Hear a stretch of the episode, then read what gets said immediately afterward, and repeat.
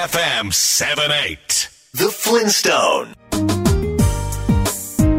地球と遊び地球に学ぶザ・フリントストーンこの番組は自然や環境をテーマに毎週スペシャルなゲストをお迎えしてお届けしています。帯渚です。さて夏山シーズン真っ盛り。そして8月11日が山の日ということもあって山に行く計画を立てている方も多いでしょうね。標高3776メートルを誇る日本一の山。富士山も今年は特に賑わっているようですが富士山よりも高い中央アジアの山岳地帯に生息している野生動物をご存知でしょうか？その動物とは雪ひょう鉱山に暮らしているため詳しい生態は未だ分かっておらずその神秘性に加え数が急速に減っているため幻の動物と呼ばれています。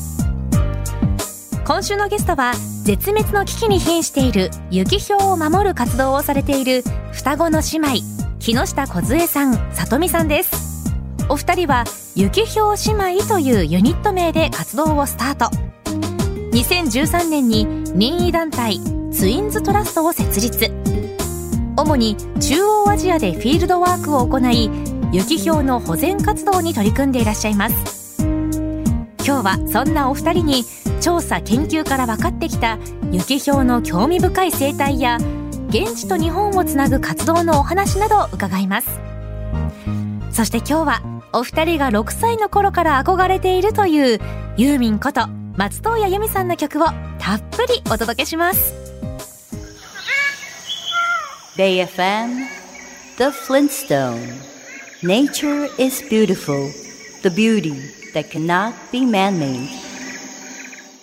ベイ FM から帯渚がお送りしているザ・フリントストーン。今週のゲストは、雪ひょう姉妹、木下梢さん、里美さんです。お姉さんの梢さんは、現在、京都大学大学院、アジア・アフリカ地域研究研究科の准教授。専門は、動物の保全、繁殖生理学。雪ひょうの研究には、2006年から取り組んでいらっしゃいます。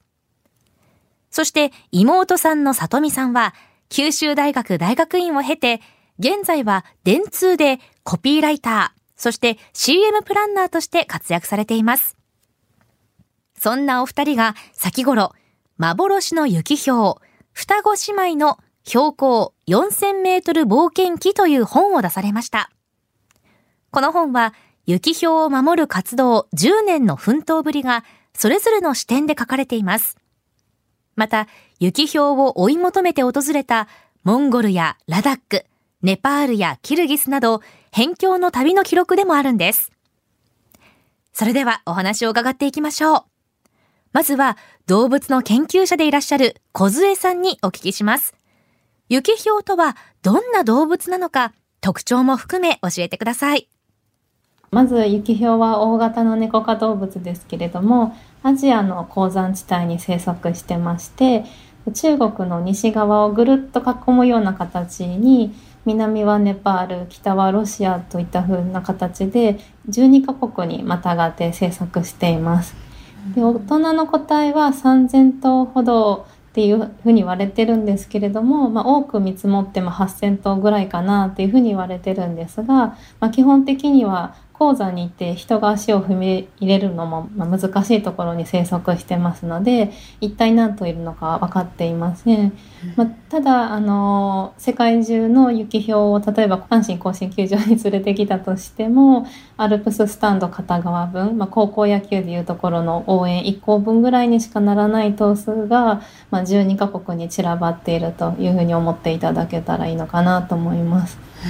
でまあ、鉱山にいるので岩山や雪山を駆け巡れるように毛が長くて、まあ、密度が高いんですけども足裏にもぎっしり毛が生えていて尻尾が長いのが特徴です。そんな雪ひょうを研究するようになったきっかけっていうのは何かあったんですか？もともと私が兵庫県出身で神戸大学で繁殖学を学んでいたんですけれども、はい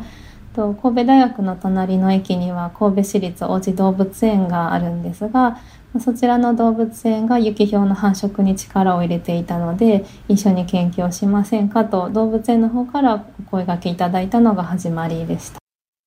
足の裏にもぎっしりと毛が生えているんですね。ユキヒョウは現在国内の9つの動物園で合わせて20頭が飼育されているそうです。首都圏では多摩動物公園で見られます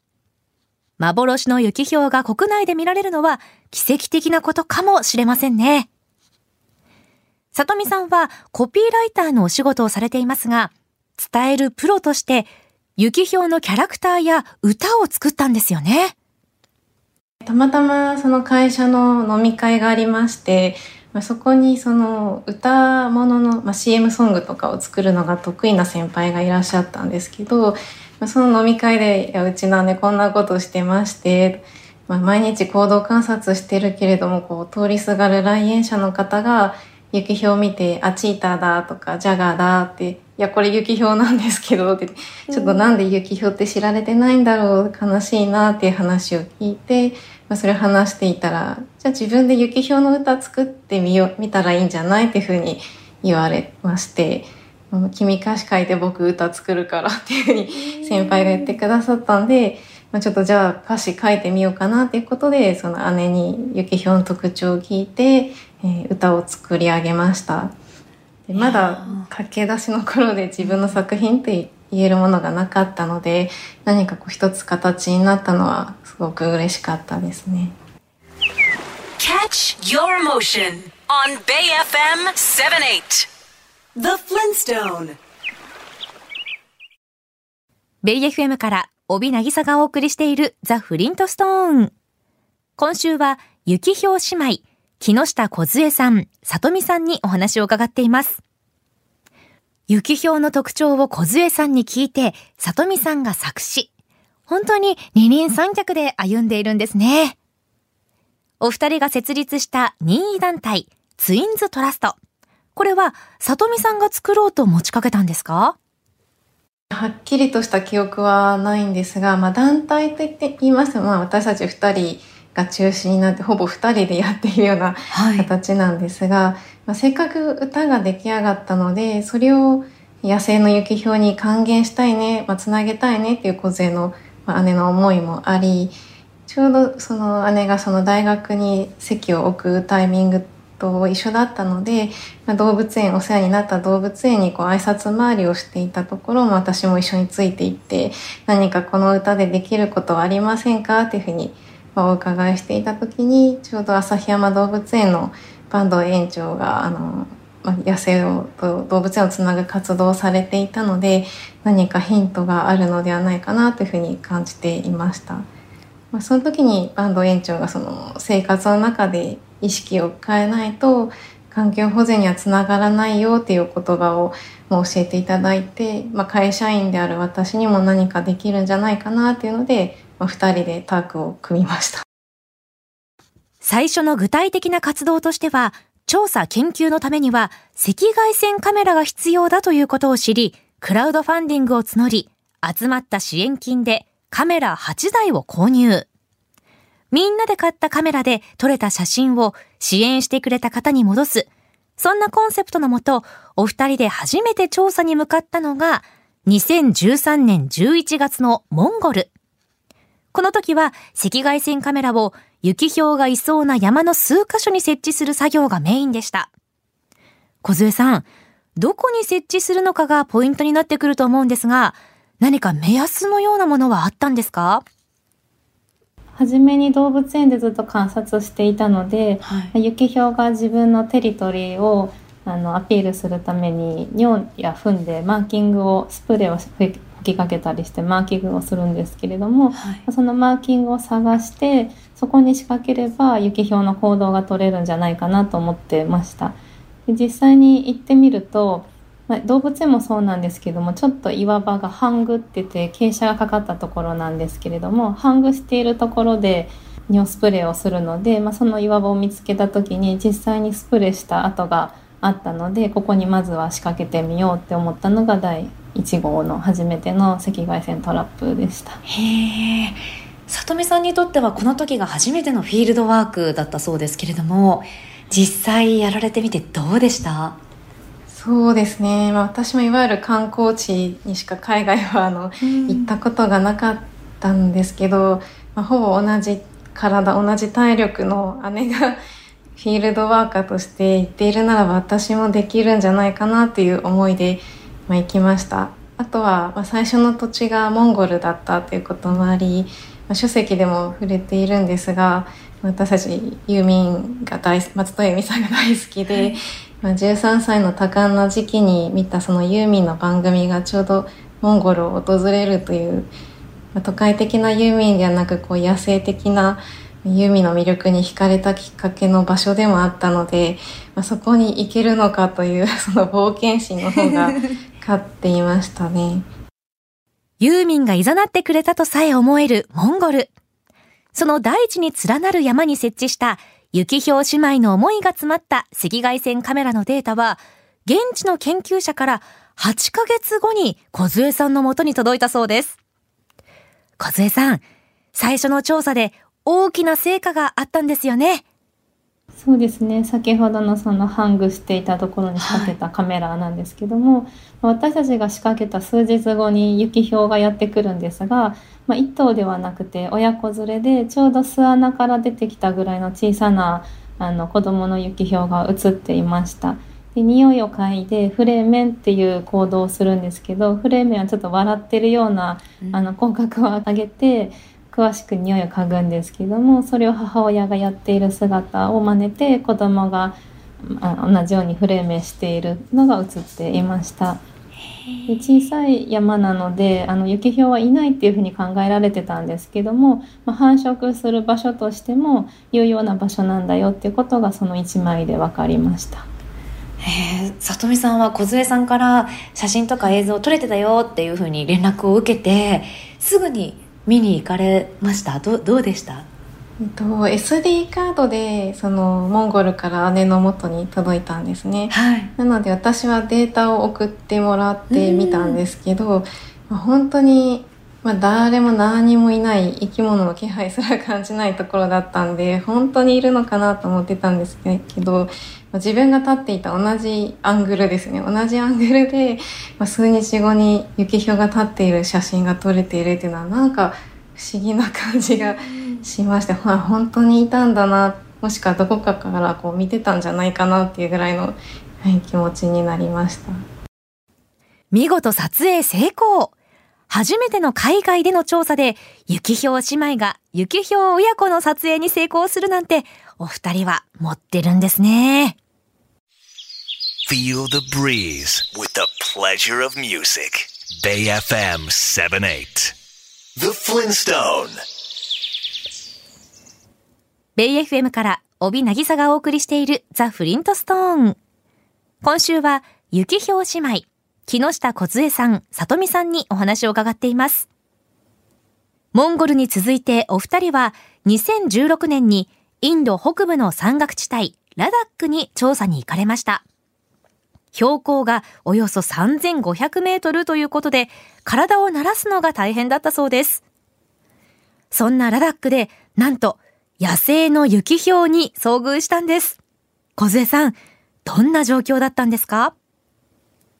そうですね。一生に一度研究者でも会えたらいい方と思っていたので会えないかなと思っていたんですけども到着した時に、まあ、雪氷が村の家畜を襲ったということが現地の共同研究者に連絡が入ったので、まあ、駆けつけました。で山の中奥深くにいるのかなと思ったんですけどもいた場所はその村の民家の裏山のところで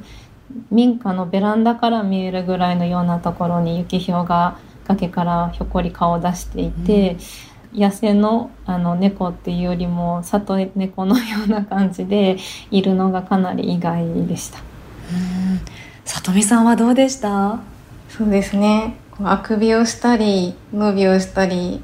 時折こう動物園で見せるような可愛らしい姿を見せてくるのでなんだかちょっと勘違いしそうにもなるんですけどただこちらを警戒しながらもこう家畜を襲いに来ている状況ではあったんですね民家の家畜を狙っている。で、まあ、少し時間が経った後私たちは晩ご飯を部屋に入って食べていたんですけど、その時に牧羊犬を狙いに来まして、まあ、その牧羊犬が襲われた時に断末魔のようなこう叫び声が聞こえてきた時に私はちょっとなんかポロポロと涙が出てきてしまい、まあ、家で犬を飼っているからなのかなと一瞬思ったんですけどそうではなくてなんかこう生と死のなんか重なりをこう目の当たりにしたと言いますか雪氷を守りに来ているのになんで泣いているんだろうじゃあ何を守りに来ているんだろう私は、みたいな複雑なこう気持ちでなんか初めて言葉にできない涙が流れた出来事だったなというふうには思います。ポロポロと涙がとおっしゃっていましたが、里美さんの涙に複雑な思いを感じますね。村人にとっては家畜は財産なので、雪氷に対する報復心は強いと小杖さんは感じたそうです。現地では雪氷が人里へ出てきたら政府機関に通報し、麻酔を打って捕獲。遠くへ移送することにはなっているそうですが、雪氷の獲物になるヤギの仲間、アイベックスなどが民家の裏山にいたりするので、雪氷にとっては狩り場になり、どうしても村人の生活空間と重なってしまうということだそうです。小杖さん、人の共存、共生を目指す上で、どんなことが大事になりますか？よく人との共存共生って言った時にその人っていうのを私たち日本にいてイメージするのはおそらく野生動物が暮らしているそ,、まあ、そこに暮らしている人たちっていうふうにちょっと遠いところの存在で捉えがちだと思うんですけれども、うん、実はユキヒョウはアジアに生息してますしいろんな生息している国々と日本っていうのは密接な関係を持っている国々、まあ、同じアジアですのでより密接につながっています。なのであのこのまあ地球上に暮らしている以上必ず何かの形であの遠くの野生動物遠くの人々でもつながっているのでやっぱりその今私たちが手にしているもの食べているものとかっていうのは何かを享受して、まあ、成り立っているのでそれは一体何なんだろうっていうことを、まあ、考えることが大事なのかなと思ってます。結構自然から乖離して暮らしている人ほど都市部の人たちほど遠くの自然を享受してあの生きていたりもするのでどっから来たんだろうっていうのを考えることが一番のスタートになるのかなと思ってます。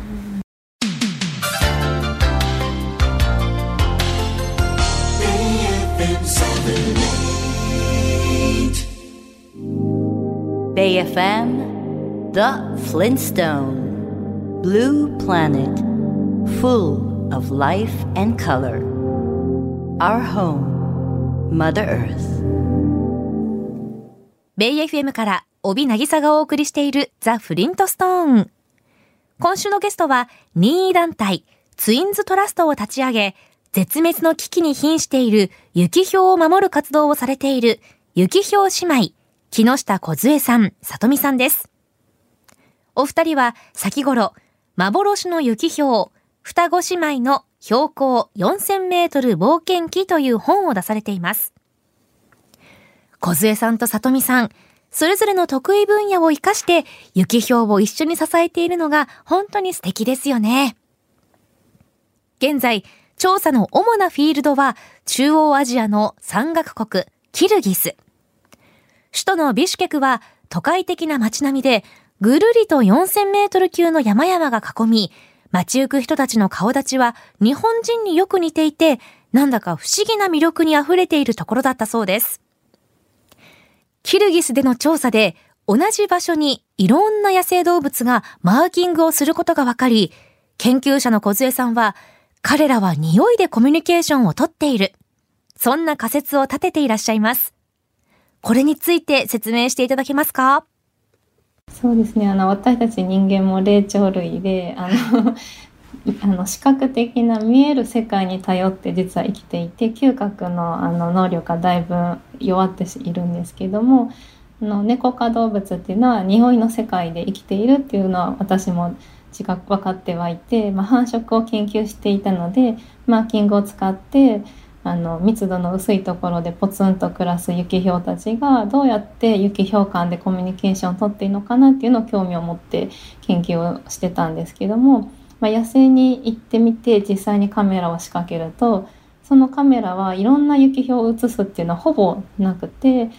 ユキヒョウはマーキングにやってはくるんですけども基本的にはオオカミだったりクマだったりキツネだったりいろんな他の動物たちがやってくることに気づかされてあそうかと。実際彼らはその雪氷へのアピールも大事だと思うんですけどもそこで生きていく以上同じように肉食動物で狩りをしているオオカミに対してのアピールであったり、うん、で匂いを嗅ぐことで餌動物はここに雪氷が来たんだっていうことを知って活動時間帯を変えたりとかっていう風な形でまあ、行ってみると何にも動物いないような閑散とした場所なんですけども彼らは匂いですごくコミュニケーションを取りながらそこで生きているんだっていうことに気づかされました。匂いでコミュニケーションを取りながら生活しているんですね。里見さんツインズトラストで行っている守ろうプロジェクト雪氷の一環としてキルギスでぬいぐるみ雪氷さんを作っていますよね。どんな活動なのか教えてください。キルギスにいらっしゃる JICA の方がまあ運営している一村一品プロジェクトというのがあるんですが、その一村一品プロジェクトとコラボして雪氷さんグッズを制作しています。その一村一品プロジェクトっていうのはキルギスの伝統文化であるフェルトとか蜂蜜を使って、またその首都から遠く離れた村の女性たちが一針一針フェルトを作ってくださっているんですけれども、まあ本当使われなくなった学校を改装して村の田舎の方でこう職場にして作ってらっしゃって、まあ、昔その、まあ、遠くに女性は出稼ぎに行かないとなかなか稼げないっていう条件があったんですけど、まあ、JICA の方がその村で家族と暮らしながら現金収入が得られる、まあ、女性の地位も高めるという意味で、この一村一品プロジェクトをされていました。で去年実際私たちもその村に訪れたんですけど、本当に何もないところに急にポツンとあの学校が現れまして、で中に入ると、あんだけ誰もいなかったのに学校の中には女性たちの賑やかな明るい声が溢れていて、あこんなところからこう一針一針って作業で作られて届いているんだなっていうふうなことを感じました。同じく新商品として雪氷さんのスノーハニーという蜂蜜がありますけれどもこれもキルギス産なんですよねそうですね。あの、まあ、白い蜂蜜もキルギスの遊牧民に長年愛されてきた伝統文化でして、で実際に、まあ、私たちも去年その花畑を訪れたんですが、遠くに雪氷が生息している山が見えるんですね。あ、私たちが調査している山あそこっていう感じに見えるんですけど、本当にそこにいる蜜蜂たちが同じ生態系で作った、まあ、高山植物のエスパルセットっていうあの植物が蜜源なんですけど、まあ、本当に生態系の中で採れた蜂蜜だなということで、まあ、それを、はい、動物園だったりいろんな雑貨屋さんで売っていただいています。Catch your emotion on Bay FM 78 The Flintstone ベイ FM から帯渚がお送りしているザ・フリントストーン。今週は雪氷姉妹木下梢さん、里美さんにお話を伺っています。ツインズトラストを立ち上げておよそ10年が経ちました。梢さん、雪氷の研究者として今後明らかにしたいことは何でしょう？まずやはりその何かを守ろうって思った時には、まあ、人と人もそうだと思うんですけども守る相手を知らなければ正しく守ることはできないと思うんですがそもそも私自身もあの生物学の研究者として、まあ、雪氷の生態そのものをまだまだ分かってないので彼ら自身を知りたいと思って10年前スタートはしたんですけれどもいろいろな雪氷が暮らす国に行くと雪氷っていうのは人々のいろいろな文化や宗教あるいは時には紛争が関わっていたりもしてでそこに暮らす人々のことを知らなければ、まあ、雪氷のこともわからないっていうことが分かってきたので今は雪氷を通して人々の文化も明らかにしながらな、まあ、その動物を守るっていうことの実態を明らかにしていきたいなと思ってます。里見さんはこの「守ろうプロジェクトゆきひょう」の活動で今後やっていきたいことってありますか？そうですね。具体的にこれっていうふうなことではなくなんか、まあ、曖昧ではあるんですけどいろんなご縁をつないでいきたいなと思ってまして最初の、まあ、研究者の姉とコピーライターの私全然違う職業が、まあ、タッグを組むことで予想もしなかった展開があったように、まあ、自分たちがこう面白がって双子でやっているといろいろ面白そうだねって この指止まれじゃないんですが人が集まってくるのでその、まあ、今回のラジオもそうですが なんかそういった人との関わりとか化学反応を楽しんでいきたいなと思っています。ではお二人にとって雪ひょうとはどんな存在ですか、はい、そうですね。あの雪ひょうは鉱山にいるので、まあ、珍しいと思うんですけど国境を彼らはノーボーダーのパスポートであの縦横無尽に走り回っている姿がやはり魅力的だなっていうふうに感じてます。でその雪氷に出会えたおかげでいろいろな国の人たちの文化を知ることができたので、まあ、私たちにとっては本当に平和の親善大使だなっていうふうに思っています。里見さんお願いします。はい雪氷を好きになったことで私もこんなにも世界が広がって、まあ、自分でも歌詞に書いたんですけどその好きな動物は何？僕は雪氷っていう。ま好きな動物好きになることは本当に入り口で好きになったらそこにその動物はどこに住んでるんだろうとかどんな人との関わりがあるんだろう自分にどう関わってきてるんだろうなんかどんどん見える景色が変わっていくのでまあ好きになった動物ただ好きで終わりではなくそこから広げていく面白さをユキヒョウは教えてくれたなと思います。雪氷が減っている原因は WWF ジャパンのサイトによれば、特に山岳地帯で急速に進む地球温暖化の影響や、雪氷の獲物である草食動物の減少、そして家畜を襲った雪氷が人間によって殺処分されていること。他にも違法取引のための密漁などもあって、毎年最大で450頭ほどの雪氷が犠牲になっているそうです。幻の雪氷が本当に幻にならないようにしたいですね。Feel the breeze with the pleasure of music. Bay FM 78. The Flintstone.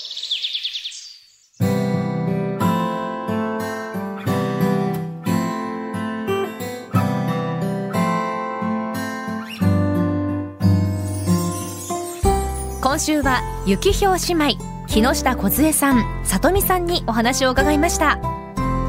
研究者のお姉さん梢さんとコピーライターの妹さん里美さん。